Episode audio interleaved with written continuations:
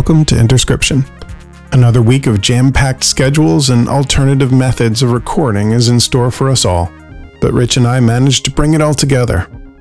With precious little media consumption time this week, I managed to eke out a viewing of Sisu and Rich dances with angels and titans. Also, as my son said so many years ago, Texas is damned hot. Thanks for staying on this road with us. So we are continuing our experiments with the remote guerrilla recording with a GU, not a GO, and um, now it's your turn to be in a totally unusual new location. I'm just saying we spent like a year and a half podcasting in perfectly semi pro setups with good microphones, good sound acoustics, great equipment, n- nice and just everything was fine, dude. There was no problems, there was no issues. We were good. It was Yeah. and and for a time it was good, I believe is how it was written. And I don't know, it's weeks now. Like one of us has got to do some f- fucked up shit with the audio. I don't know why we thought that. Like I I this part was solved already, but I think we just love a challenge. So We week do. by week, like so tune in in three weeks from now when we are just rubbing sticks together to send audio. and see what That's exactly right.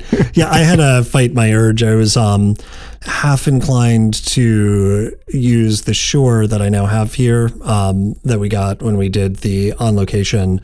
Uh, and I just uh, I thought better of it. You know, I mean, last week I was recording into a phone, and you know, this week you're remote using USB mic, and I was like, eh, let's maybe maybe only have one possible new factor per week would be better. Yeah. Um, So I, I I caught myself on that, but yeah, like I'm all for it, dude. It's uh even better is what we'll do is we'll just get like a cup and a string and a whole lot of other cups on the other end for our listeners, and we'll just like string them out and just talk into the cups. It'll be great. Yep. Tune in next week to the Dixie Podcasting Network. Yeah. So you were you were back in Texas. Back in Texas for a brief and extraordinarily busy week. Uh, I have, uh, yeah, I came in Sunday night and I have been working a lot uh, Monday, Tuesday, and even today. I actually got to take a lunch break today, and uh, I. Uh, uh, stepped away and um, talking to this microphone with one of my favorite human beings on the planet, and just it's been something. There's been something. What has truly been something is triple digit temperatures every day. Uh, tomorrow, as I get on a plane, uh, it is going to be 107 degrees. What, what do you what do you do exactly when it's that hot? Like I don't. I don't know. One of the things um, that I had known from my time when I lived in the Greater Austin area before is that this city is extraordinarily kind to homeless people, um, and uh, it was rather fascinating uh, to me that um, thinking about having weeks upon weeks of just terrible and brutal temperature that uh, even being friendly to uh, folks that are homeless, how can they survive in that? Like day over week over month? Like uh, it's just crazy. I'd driven by somebody in a parking lot before. Obviously, something was going on over there, and they were just laying on the concrete, laying on the hundred plus degree concrete, and just they just covered in sweat and dirt, like just there. Like, and I, I, um, I couldn't get the wiring in my brain right. I'm like, why? I'm, I don't know how anybody survives this. It's, uh, I mean, 107 degrees. Like, is my plane going to melt before it gets off of the runway? Are the tires just going to turn into big goopy piles? Like, what? What is Yeah. 107 degrees? Yeah, that's um that's insane and a really good point about people who don't have like an air conditioned environment or a way to cool off. Uh, you know, I know there's like studies about like the max temperature that people can get to where like their body won't sweat enough to cool them anymore. Uh, yeah, no, that sucks. So I assume you've been staying in with every moment of free time that you've had and just consuming uh, Avatar 2 and anything else that heavily features cool water. that would be the smart thing. Yeah. I um yeah, I mean I got um uh, an opportunity to uh uh uh, go uh, see a friend last last night. Uh, a friend of mine, Rory, that I, I used to hang out with when I was down here, and um, it was uh, crazy. I'd gone there, and uh, it was we actually uh, had drinks outside, and by drinks I mean a drink. I had exactly one beer. Um, you'll love this. Um, for listeners that may not know this, I um, am absolutely terrible about being able to choose my own beer. So whenever I go someplace, um, you usually get a text from me with the beer list saying, "Help me, please," and you pick out a beer for me, and you are basically batting a thousand about that. You know the kinds of beers I do like and don't like, and you always pick out an excellent one for me. So I went to this place and got there later than I wanted to last night, um, but it was one of the only places in this greater San Marcos area that I'm in uh, that was still open bar called the Rail Yard. Um, really cool place. Uh, trains go by right outside of it, so I'm assuming this is where my son will eventually go to drink when he gets older, um, or someplace that looks like it. And uh, there was a um, uh, uh, when when we went into the bar there, they they said that they had food there. It turns out that there were food trucks in the back of the building where you would get food, and those food trucks closed exactly when I pulled in. So there was no food. There was only beer. Um, whatever. So I go up to the the bar and uh, uh, cool guy, a uh, little bit heavier set, huge long beard, tattoos, uh, silver rings with skulls on them on every finger, like you know, just you know, just a just a rough and tumble looking cat, you know, um, but really sweet and really cool. And he's like. He's like, "Hey man, what can I get you?" And I uh, I looked and I said, uh, "Do you have any like lagers on draft?" And I'm like looking at all the things that he has on draft. There must have been like 20 things, and I'm looking through it, and he's looking at it, and he's like, "No," he's like, "I don't think I have anything there." And I said, "Do you have anything on bottle?" And he's like, "No, no bottles here, just cans." And I was like. And you know, so I'm looking at it, and I'm like, you know, whatever. And uh, Rory orders something, and and I'm looking, and I was like, I don't know, and uh, uh, I, I don't know. Just give me a Michelob Ultra, I guess, because he did have that on draft. And he looks at me and he goes, "Well, that time, and that's where he ended up." that's what he said to me.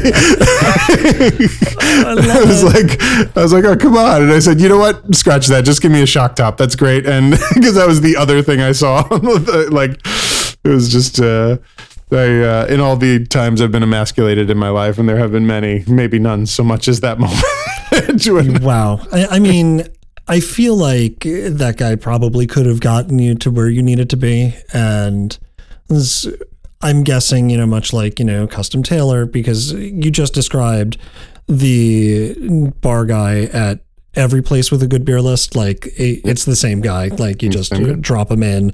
Maybe the rings change a little bit. Uh, you know, it could be a college ring or, you know, wedding ring. It doesn't matter. But like it's the same guy. And I'm sure if you said to him, this is what I like, fix it. Like he would have done it. So he must have just been, you know, broken that you didn't like, as a matter of professional courtesy, you know, take him up on his clear wealth of knowledge on the subject matter that you were perseverating on. Yeah. That's exactly right. Yeah, he yeah, it must have I should have actually engaged him completely, but uh yeah, it was, uh, but cool place, very very uh, big, nice. They have at the outside like astroturfed at places so that you know kind of year round people can be outside and playing cornhole or whatever you're doing, and um, and nobody is. I mean, we were outside on the porch and it was ninety some degrees last night, like it was, and it was dark, like the sun had already gone down, and it was still that that temperature. It was disgusting, but. uh um, but yeah, they had maybe one of my favorite um, uh, novelty stickers on the side of the tip jar that was there that just says Texas as fuck. and I think that that's just, if I had to say one thing about this bar, it's probably that. It was Texas as fuck.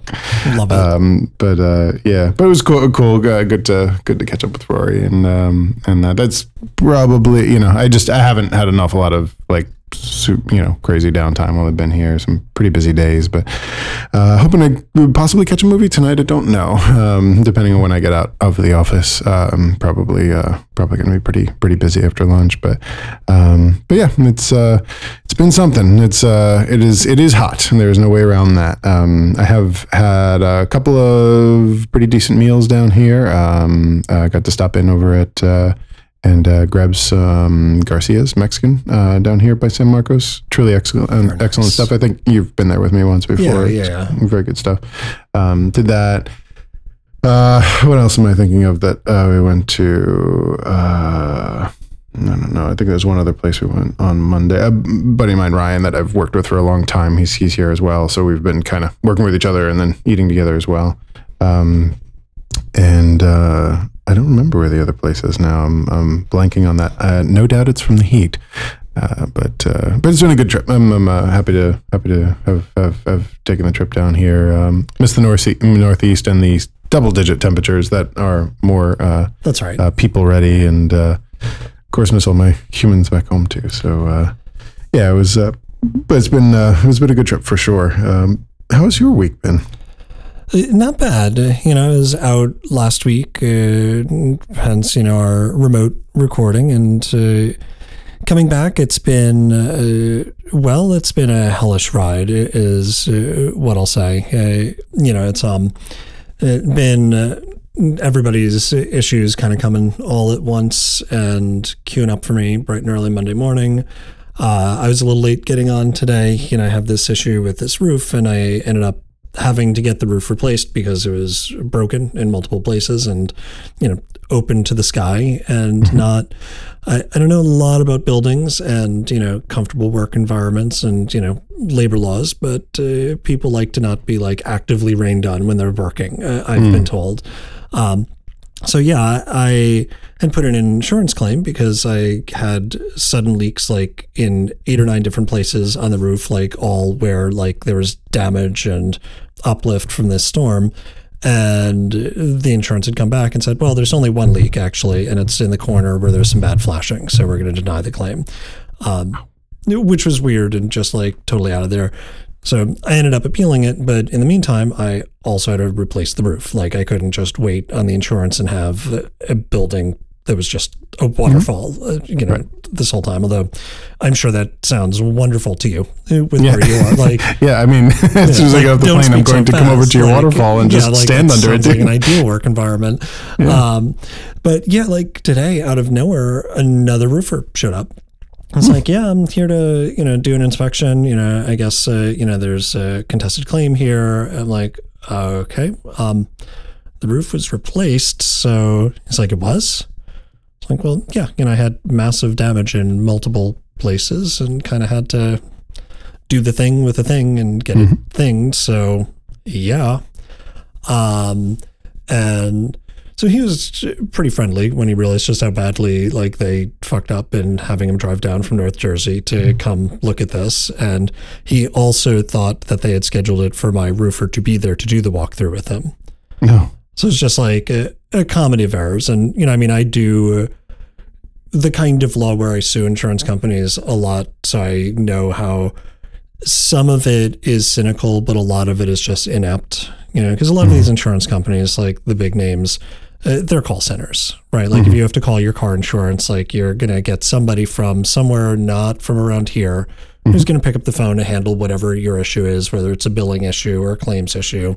Um, and so a lot of it is just kind of that sort of sloppiness where they're just uh, running through a system, you know, as basically a glorified customer service rep that's called, you know, an adjuster, but isn't really like an adjuster. And it's just like going through their checklist and sending this stuff out. And then you've got actual people on the ground who have to like respond to it and come and do things and look at things.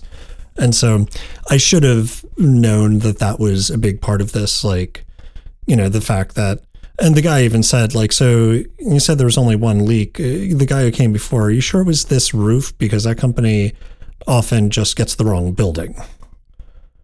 And like, I mean, sure enough, like he was on this roof, but he was on the non-damaged portion, like all the way over on the other side. Um, so insurance is fun, you know, it's good. Um, I did though, like because I was on vacation, so I read an entire book trilogy, the Bobiverse, which I mentioned briefly on the last podcast, and um, that was very cool and relatively light and a very cool narrative concept where you know you've got a whole bunch of AIs based on the same human who are, you know, off exploring the universe and hilarity ensues. Um, and I got to actually catch up on some some media and gaming, which was nice. Uh, you know, I that is that is vacation. yeah, uh, the one that I wanted to mention because I don't know if you did the first one, but the second season of Good Omens uh, came out.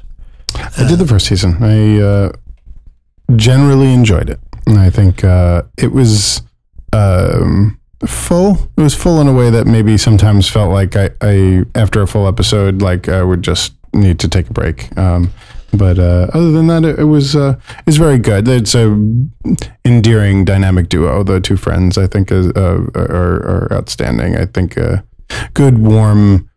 Uh, friendship that they have that I thought really like works in a way that um, feels genuine. I, they feel like brothers, and I, I like that very much. Yeah, I I think that's the right take. Uh, I you know, it's almost like one of those very rich like triple chocolate desserts at some restaurants where you know they give you like a small like torte and uh, you know it's like all of four bites but you're like yeah that's good like it's a very good dessert but i wouldn't have like a texas as fuck sized slice of it. Right. right? And so like yeah and it's got kind of a little bit of that british camp to it that you just have to be in the mind frame. Uh second season really good. I think it was um six episodes so they also keep it you know concise and felt much more like an episode in some ways, uh, you know, where it was uh, very focused on a highly specific narrative that built out their characters a little more and to me quite clearly projected that they've got one more in the tank that they're going to do to finish it off. But yeah, really enjoyed it. It, it was a nice uh, change from some of the darker stuff that we've been watching, some of the heavier sci-fi, you know, to just have something that's like a little lighter, a little airier. Um, Jon Hamm is in this. He was in the last season as Gabriel, and he plays a fairly substantial role. And it's always fun to watch his comic chops uh, show. You know, after so many years of like seeing him as the lead in Mad Men and this like very dark, tortured character, like when he just throws on the comedy, like it's phenomenal. And you know, he can do that with his just beastly tall like uh, proto man frame that like when he does that shit it's fantastic especially some of the physical like pratfalli stuff uh, that he was doing. Um, so yeah i really enjoyed that. And the other thing that i just um, checked out was the um, prequel to invincible. Season two of that is coming um, in november Yes, I, I continue to forget it, that that's up there, and I really wanted to see it. Invincible was easily some of my favorite animation when it came out. So yeah uh, yeah. This is, how, how um, was it? It, it was really good. It's one hour. It's the um, origin story for Atom Eve, and so it takes her through, you know, as a kid, you know, her birth, her backstory, her parents discovering her powers, um, and really put in some fun things that I think they did this so that they can play with it this next season. Uh, you know, you discover why her powers work on everything other than people Okay. uh, which is interesting. And they kind of give like a wink and a nod to how that might not always be the case, and those might be some things that they explore. Uh, but it was it was great, and if anything, it reminded me how wonderful Invincible is, and that universe is, and what they're doing there. Um, so highly recommend. I mean, since you're hotel living right now, give it a binge. You know, it's a wonderful standalone 54 minutes. Nice. I will do that. I will do that. Yeah. Um, frightfully uh, little time uh, for some of that. I mostly, you know, try, fighting through sleep, and uh, I even was a little symptomy when I flew in. So, uh, uh, thankfully, you know, knock on wood, it kind of went by. But uh, I um, haven't had a lot of time. I did get to um, grab a the shortest movie I had on Plex, which is Sisu. Um, I don't know if you recall Sisu. It was uh, I don't know if that's technically Norwegian or what was supposed to be, but basically this is kind of like the fall of, of the Nazis when they're And they're basically packing up and heading out and being, uh, you know, they're they're defeated, right? And so like their their approach at the end of the war was really just scorched earth, right? Like they were just going to kill everyone, raze everything, destroy, because what else do they have left? Like they're going to lose. They know they're going to lose now, and so their orders staying in you know the Nazi regime is to just cause as much destruction on the way out because the war is essentially over. Um, and so that's this. There's this character. I think his name is Koschei. I think is the his nickname or anything. And he um, has been through the war, and uh, he the movie starts off, and he's uh, panhandling for gold in whatever region he's in. And he actually comes across this incredibly huge vein of gold that he, stumbles upon, and he's just immediately rich all of a sudden, right? Like he's just got, uh, you know, this just two saddlebags just full of gold gold uh, gold nuggets uh, that he's mined out and so the movie is basically him trying to get to a place where he can do something with that gold while dodging Nazis, like for 90 minutes is the thing. And as it comes out, Koschei and was actually part of the war. And the reason we pick him up here at the end is because he is uh, not about that life anymore, but he was a badass in the war. Like he was like a, a real bad dude. He could really, you know, survive through anything and, you know, fuck a whole bunch of people up and all that stuff. And so, of course, he comes across some Nazis Nazis don't care anymore, so they're just doing dumb shit. And so it's him versus Nazis for 90 minutes because the Nazis want his gold because they, you know, clearly they, the war is over. So it's not like they're going to go back and regroup. Like they need to steal this guy's gold and, and disappear into the ether. Um, and so him, him facing off with them, lots of Nazis dying, um, and, uh, and uh, hilarity ensues uh, for 90 minutes. I dig it.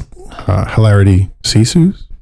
Ooh. Mm, we'll workshop it, Yeah. but I, I think uh, it was uh, it was fine. It was absolutely fine. If you saw the trailer and, and and or understood anything that I was saying just now, that is that's the movie. There's you're not going to come away from it like, oh my god, what a crazy revelation about what happened at the fall of the Third Reich. Like it's not you know like there's not going to be anything that you don't understand after what I just said. Like it's it's just a good Nazi killing time and. Uh, you know, sometimes we just need to kill a couple Nazis. That's, when that's all isn't there that fun? You know, Yeah. I mean, that's really just what it should be. Yeah, it's like skee ball. Like who doesn't like skee ball?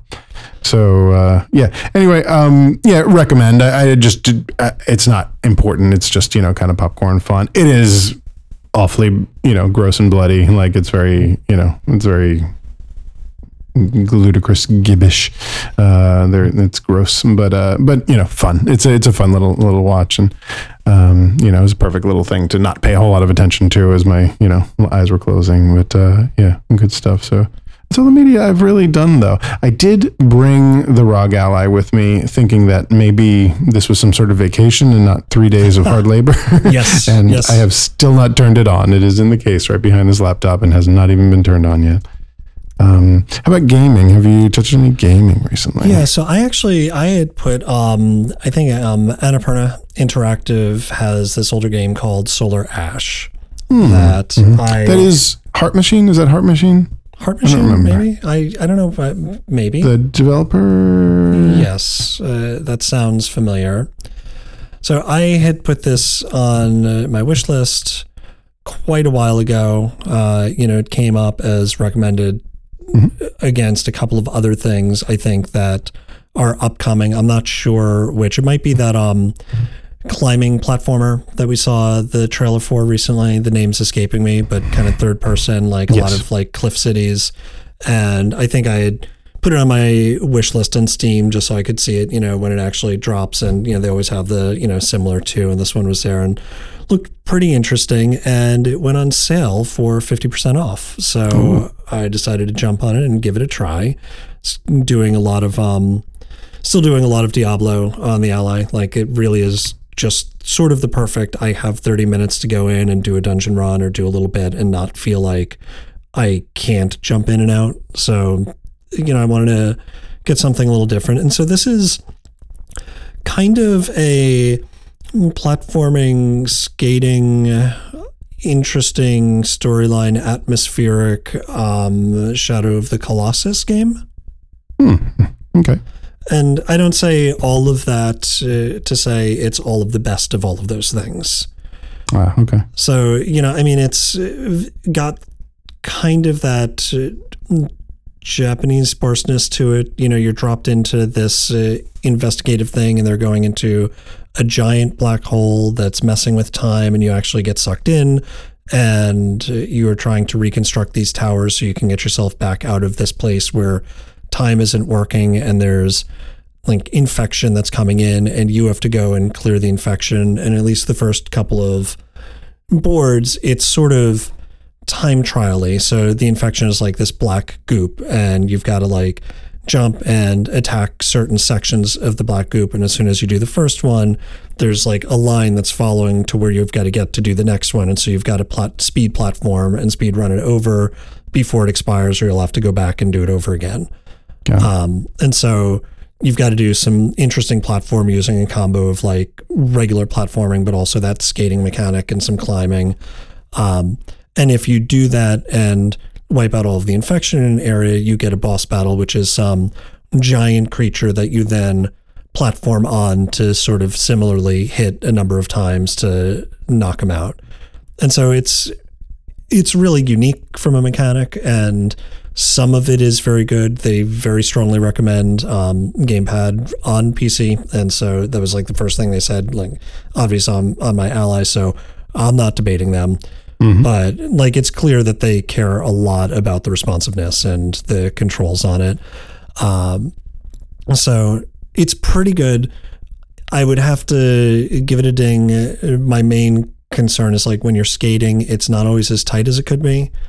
And so like there's a lot of little pickups and power ups as you're going, you know, like little stars or gems that you're collecting. And I found more often than not, like my person was just kind of squirreling around, like even when I was trying to go in a straight line and like getting them lined up to hit that stripe of, uh, you know, sonic gold rings that you just want to hit in a row is harder than it should be for kind of a core mechanic. And so on some of the boss battles, when I was getting my butt kicked, it was because I felt like the camera angle wasn't working to show me which direction I was running. And so I was like just missing jumps rather than a fixed camera. It's got that open third person. And obviously, if you go to move the camera so you can better see the next platform, the direction she's skating in is going to change because that's also the direction she's running. Ah, I see.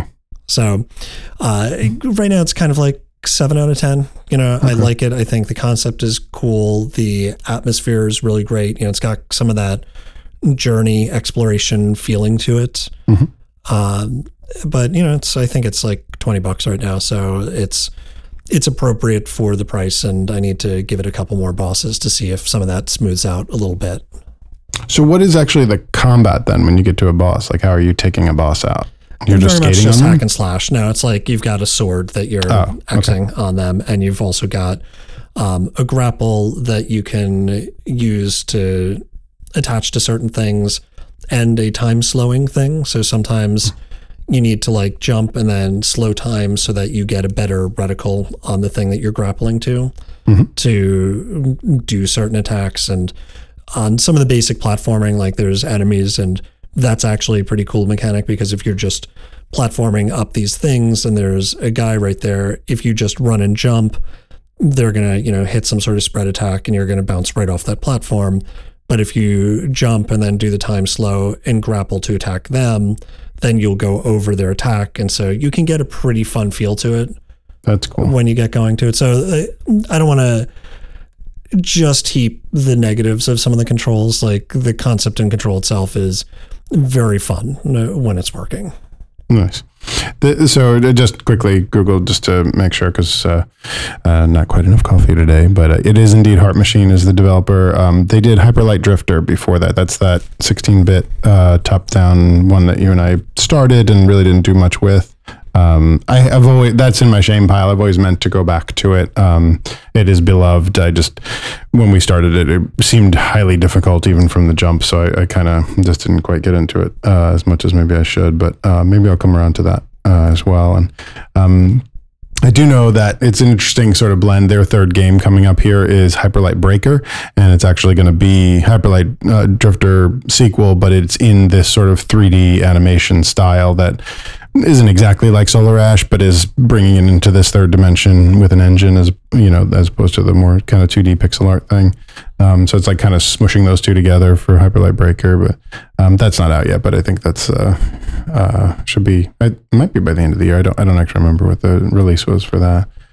Um, but uh, yeah, not a particularly big dev team either. Um, I think he's uh, the guy that that is there. I cannot remember the developer's name again. This week might not be the week for me to remember all the names of things, but um, but uh, that's cool. That's good to know about uh, about that. That kind of yeah, definitely. It, it, it, I would say 100%. You know, worth grabbing while it's on sale. Uh, you know, it's and it's a relatively recent game. I think it dropped uh, just last year, so. Hmm yeah, no, it, it, gets a recommend for me. I don't know how long it is. Uh, the Steam reviews are all mostly fawning. You know, a couple of people complain a little bit about the same things that I did, where it's just some of the controls are not fair or you know quite as you know stable as they could be. But I think some of that is learning, and some of it is uh, they could tighten up the way they're doing it.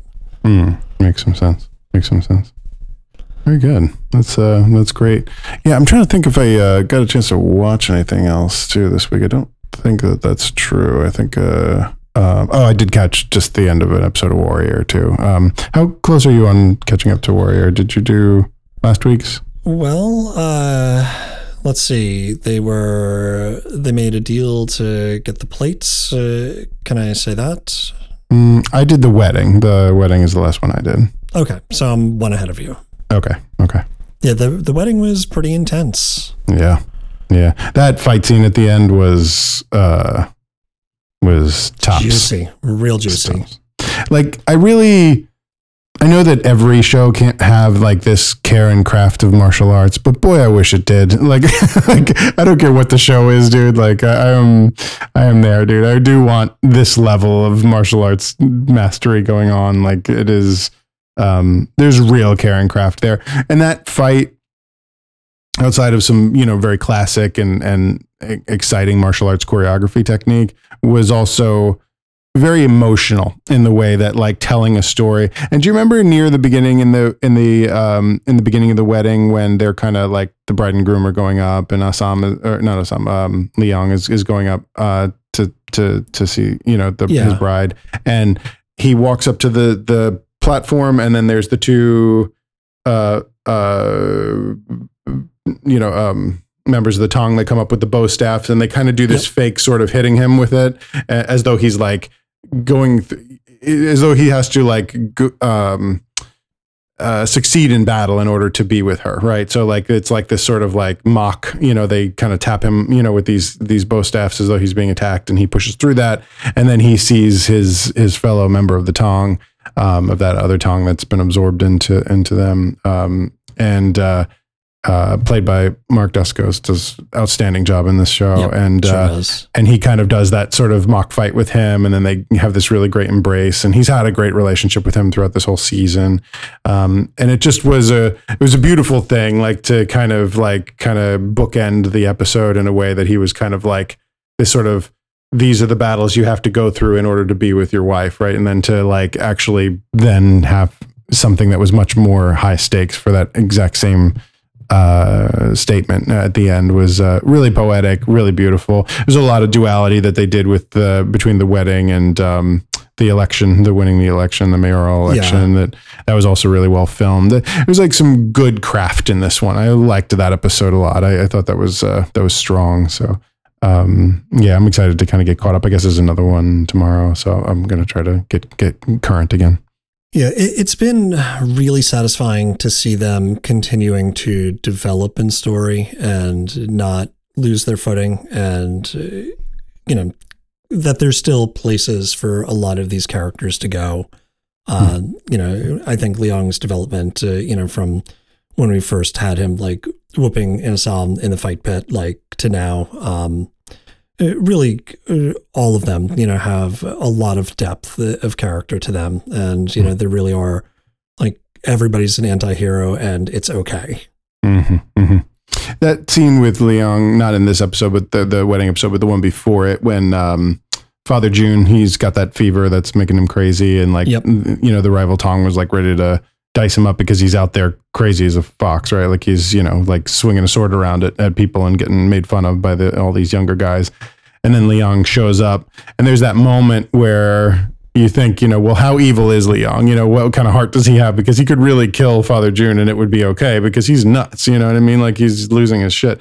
And then like the scene cuts, and then like later on in that same episode, like seeing Leong and, and Father Jun walk out of the mist to go, you know, so because like walking him home to kind of, you know, and he gave him his coat to keep him, you know, warm into Yep. the night. And um, it was so heartwarming. I almost wanted to cry. It was beautiful. Like it was like really well. Like it was like such a, a touching moment for these characters that like could have, to your point, just been one note for a very long time. Like they could have just been, you know, lousy characters or good characters with these big primary brushes and like taking these like extra twists of, you know, like of of, of kind of exploring some of their emotion um, is uh, you know, I mean it's it it definitely has its silly moments, right? Like I mean, I know you and I used to make fun of and continue to make fun of every time a Gears game comes out and all the all the the swarm comes out or the locusts come out or whatever they are, and it, depending on the game you're playing, and we once you clear them, what happens at the end of every clearing? You get the wrong, you get the,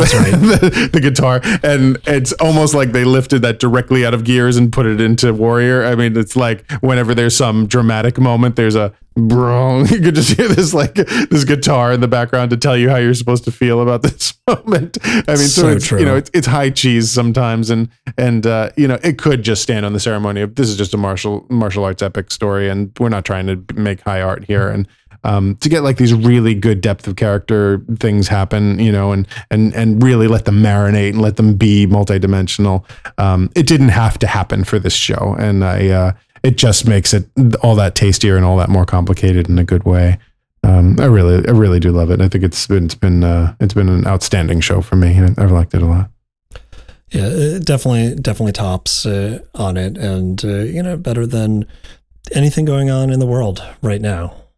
Like things being on fire. Mean, can we, uh, can we take a brief moment about things being on fire? I don't know that I want to talk about that being in a state that's at 107 degrees tomorrow, right. but, uh, but things being on fire, dude. Like, um, man, yeah. Shout out to uh, everything going out, uh, uh, out in, in uh, Maui. That's uh, that's sad, sad, sad business out there. Yeah, it really is uh, rough, and you realize uh, just how reliant uh, a modern island nation like that is on resources uh, from Mm. elsewhere. And uh, you know, you don't really think about Maui as you know having a lot of forests that can burn, and you know, neither really do they. You know, because it's Mhm. not a common thing, and so it just you know it flattens. And I don't know. I think that's where I am going to continue hoping for Daddy Elon to get the right side of the aisle to also believe in climate change so we can Mhm. start doing some things about some things would be great. Yeah, it's it's very. Um, I mean, there's just it's one of the few points where I feel like it's like it's starting to be a little bit stupid to refute it, right? Like I, I think the planet is just getting warmer by an order of magnitude, and we can blame that on carbon, we can blame it on overpopulation, we can blame it on you know uh, video cards that that power our ga- it doesn't actually matter right? Like the graph that we have to pay attention to which is stupid simple and that i can show to a fifth grader and they will understand is just this line that started when we started recording temperature globally at, in the late 1800s until now and it's just climbing like a mountain like it's just going up like it's not like that trend over that many years just going only in one direction right? Like that's a great thing to see when it's your stock price and it's a really shitty thing when the right. planet is going on fire. So like we don't you know, there's no argument about what the temperature is outside right? Like you can't just like you can just go walk outside right? Like you said and you said that a couple of episodes ago like you can just go walk outside come back in when you ask for a glass of water and now we know. Like 107 degrees uh, tomorrow that's uh it's not i mean i was down in texas for 12 years and uh I don't think I remember ever actually like sitting through a 107 degrees outside uh, before. Um, Yeah. And maybe it's because I hid in the air conditioning a lot, but I'll tell you, like that's uh, that is an epic amount of heat, and uh, you know, I just we got to do something. I don't, I don't, I don't know. Um, I don't know what the choices are going to be, right? Like, I think that, you know, I think you're right. I think we, we still have to get to just agreeing that it's a problem. And that alone, unfortunately, takes a whole lot more handle time than it should in our, our, uh, our world. Yeah, it, it really, I mean, and that's uh, where it gets uh, very depressing. Unlike all of the rest of our political issues that are totally cheery and joyful, and They're just a laugh riot, y'all. that's it. But I mean, like, that's like, sure, okay, so you, you want to work for an oil company or take that money and say, well, you know, climate change isn't man made. Uh, you hear, well, you know, we've only been recording for the past uh, 200 years or so, and, you know, we're at the end of an ice age and 50,000 years ago, the earth was hot too, or, you know, 500,000 years ago. And it's like, sure, but there weren't people then, and people are not designed to live in this weather.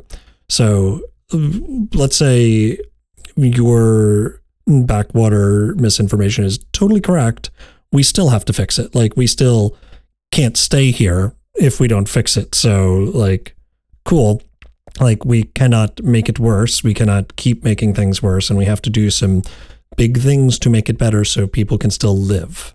Mhm. You know, and it is like very much a first world, third world country thing. Like, if you take like our internal political divides out of it, most of the countries that are poor and developing are closer to the equator, are hotter. You've got Central South America, you've got Africa, you've got Southern Asia, like these climates that are going to get hit first are not the Northern European, the most of China, Russia, the US, and Canada. Like, we're going to be a little better off for longer, and it's 107 degrees uh, in America Mhm. right and so like there's like this very world politics with a lowercase p issue where the problem is okay we just figured out that burning all of these fossil fuels and coal is bad and we need to stop it. And we very rich nations who went through the industrial revolution and burnt all of our coal because it's cheap and affordable and you can make engines and run power plants on it are like okay well we all need to stop doing that especially you poor countries that can't afford nuclear power plants that we won't give you or solar cells. And so there's kind of an economic issue where you know we've come around to it uh, you know globally not our country in particular since we still have like you know people who vehemently disagree with the idea that it exists. But then there's this bigger issue where the countries that have already benefited from putting all this shit into the atmosphere are now asking the countries that need cheap power not to do it and to never develop to get past that stage. Mhm. So there's uh, nuance in it, and it's really why it's so important that we get to internal consensus so that we can do the big things that we need to do. You know, whether it's direct carbon plants. Uh, you know, I know there's some controversy as to when they work and when they don't, and most of what I've seen shows that they work best when they can actually be run on geothermal and other renewable sources. Because if you're burning coal to capture carbon, you're kind of not really Right. doing the thing. So you can't just plug one of these things into the grid and have it have like a net benefit. Um, but yeah, we need big action. Uh, I'll keep saying it, and uh, I'll take whatever comments or emails come. It is the issue. It's the Mhm. issue of our time. It is hard to talk to my kids about uh, where they're going to live and how they're going to go outside and breathe and play sports and you know do things with their kids. Yeah, yeah. I, I, I, um, two quick points. I think um, uh, there was uh, the. I mean, uh, there was there was one. Um, uh, what was it? Uh, I don't remember the gentleman's name. I think he was more conservative, but he was kind of talking. He was a little bit more derisive about climate change in general, which was you know a little bit irritating to to sit through. But he did bring up a point that was like kind of the the bizarro version of what you just said, where he said like you know because he uh, was actually from Europe, and so um, you know quote unquote civilized Europe, and uh, he um, he said you know say I believe in climate change right now, and me and my country decide to do something to kind of you know step away from it completely. Um, it's uh, you know the amount of carbon emissions that are coming from my country specifically um, amounts to two percent of the of the total carbon emissions uh, that are being added to the you know the problem of pollution. Um, so for him, it's like, you know, do I go from plastic straws to paper straws or do I, you know, do all electric vehicles or do I do whatever? And the entire country falls behind me and does the same thing.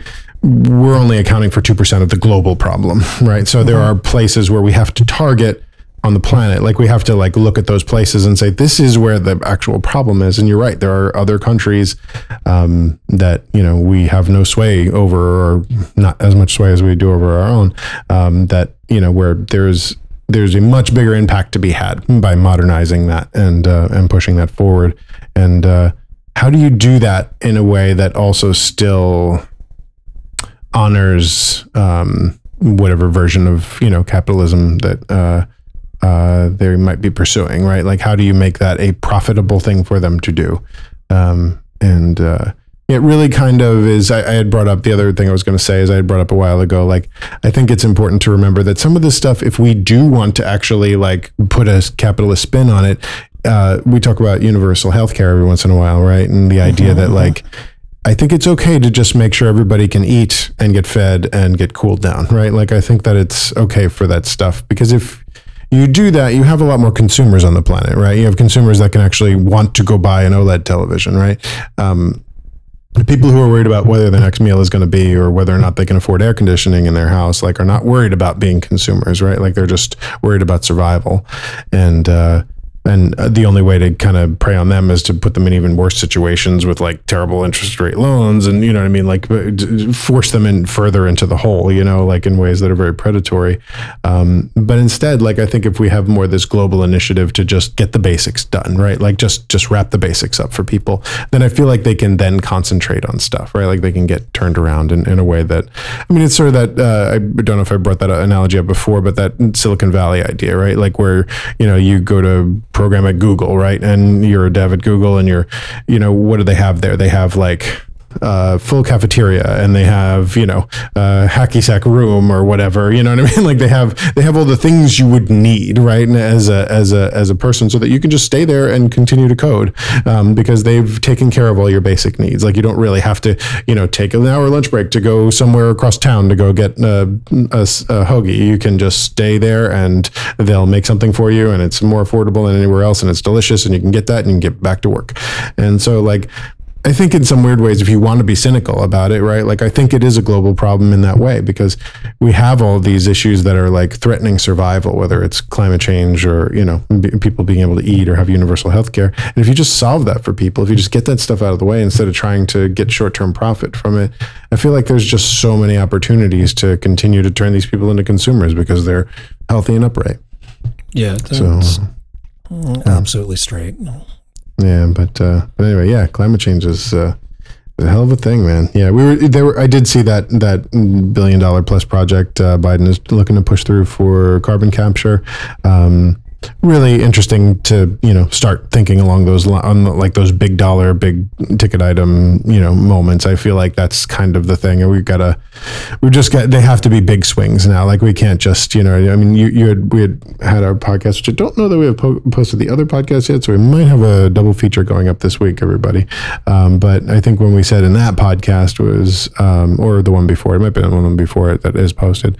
Um, but you know it's it's tough you know you go you know, you think about paper or plastic straws. You think about, you know, cutting the the six pack plastic rings, you know, to, or you recycle a bottle here and there. And I think that that's important messaging, and I think it's an important thing for everybody to do their part there in a lot of ways. But but I think you're right. Like you know, you you had said it before. Like you know, there's a there was a text exchange you and I had like where you have an electric vehicle, right? You have you you enjoy your electric vehicle, um, and I think that that's the genesis of change, right? But if you plug into a grid that's still powered by coal, like does that matter, right? Like if there's right. fossil fuels that's doing that for the then then it doesn't matter that you decided to go to the gas pump or not, right? Like the problem hasn't really shifted a whole lot. It's just you know like it's still a fundamental core energy grid issue um, that needs to be addressed instead. And you can't change that. I can't change that. Like it's got to be. That's where big government steps in. That's where they they have to make these swings that nobody is capable of of making. You know.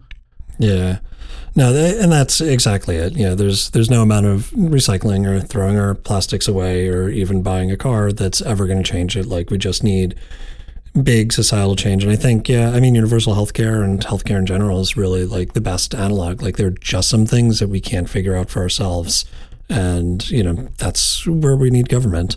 Um, I am going to have to break. I've got to get myself to a doctor's or soccer appointment, depending on which assignment I've been given tonight. Soctor? I'm going to say soctor appointment. Soctor, the Docker appointment. Uh, just wear some nice khakis and be totally appropriate.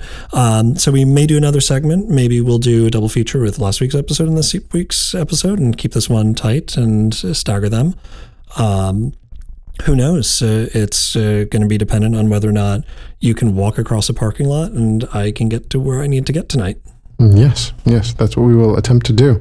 Um, yeah, sounds good. Great, great, great pod today, or at least a uh, uh, nice, nice slice of one. And uh, yeah, we will uh, we will catch up very soon. Sounds awesome. See you next week, everyone. See you.